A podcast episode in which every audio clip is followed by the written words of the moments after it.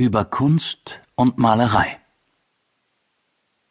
So, und jetzt gib mir noch erstmal deine Tasse, Jo.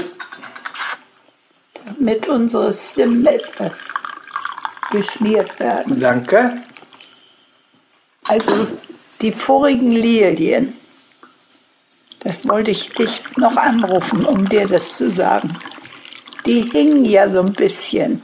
Ja, Erinnerst da sind auch die, so wie die, oder? Nee, die Nein, sind ja schon nein, ein bisschen die- auf jetzt. Die Blätter hingen Ach so, ja.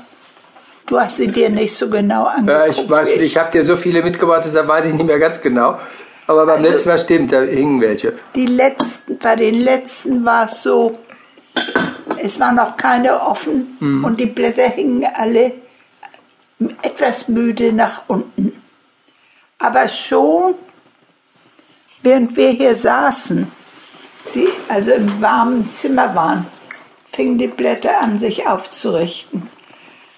Und dann hat es bei denen sehr viel länger gedauert als sonst. Plötzlich standen die Blätter so und dann fing am nächsten Tag an, eine Knospe ein bisschen aufzugehen.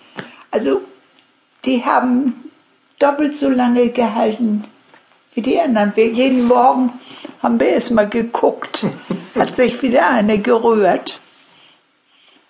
Loki, ich hatte eigentlich für heute als Thema Malerei und Kunst. Und zwar war ich davon ausgegangen, wenn ich mich mal hier umgucke, sind ja bestimmt mindestens 80 originale Kunstwerke, die ihr so hängen habt mit der großen Wand da drüben. Und da ist ja auch Und da, alles noch, voll. da, auch, da ist auch noch alles voll. Kannst du vielleicht mal sagen, wie die alle hierher gekommen sind? Ja, da muss ich natürlich erstmal ganz weit zurückgehen. Ja. Malerei hat in meinem Elternhaus eine Rolle gespielt. Mein Vater hat ja viel gemalt.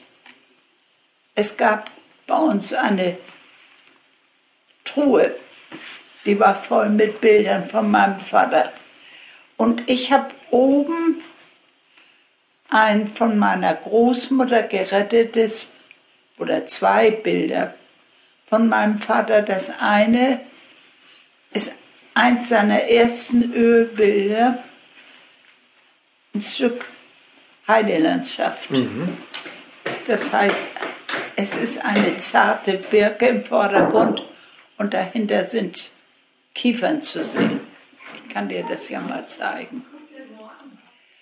Äh, und dann hieß es immer,